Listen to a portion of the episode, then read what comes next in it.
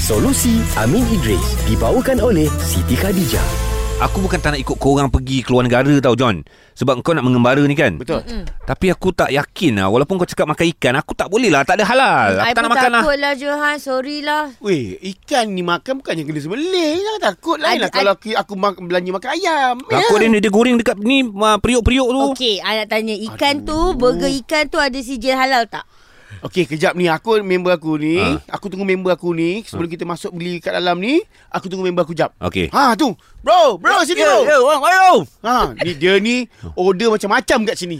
Aku Macam mana bro Tak yakin lah Ni lah soalan ni pun Sama juga dengan si Nashwa ni Kalau melancong keluar negara Boleh ke makan Makanan asaskan ikan Atau burger ikan Yang tidak mempunyai Sijil halal Bro, tolong bro Amin, tolong. Okey, dia gini. Pertama saya kena bagi kredit kepada apa nama Nashwan eh. Hmm. Nasir. Nashwan. Dia dia ambil berat soal halal. Ah. Sebab ada orang dia pergi luar negara. Dia tak peduli. Ha, inilah masalahnya kan.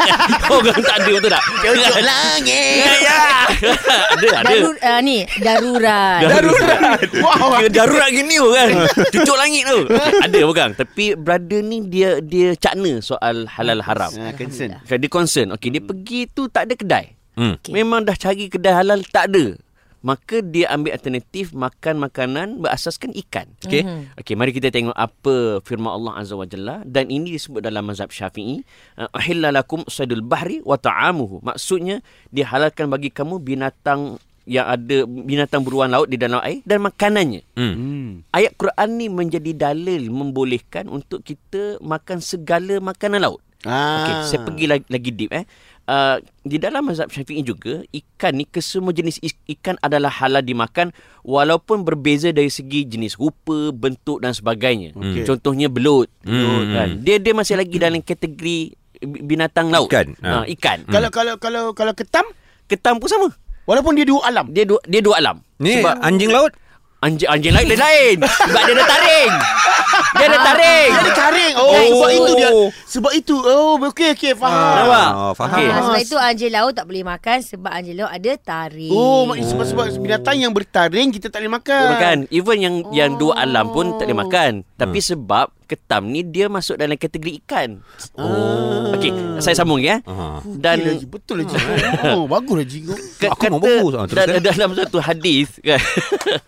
Uh, diriwayatkan oleh Imam Ahmad dan juga Ibnu Majah. Okey. Okay. Disebut bahawa qala Nabi sallallahu alaihi wasallam uhillat lana maitatani wa damani. Dihalalkan pada kamu dua bangkai dan juga dua jenis darah. Okey Ah, ni dua. Ah, okey. Pertama ikan. Hmm. Maknanya walaupun dia mati kita tak sembelih pun. Dia mati dah lama kan Dia mati kan. Boleh makan. Alright. Ah. Lagi mana tak racun lah kan. Ha. Yang kedua belalang.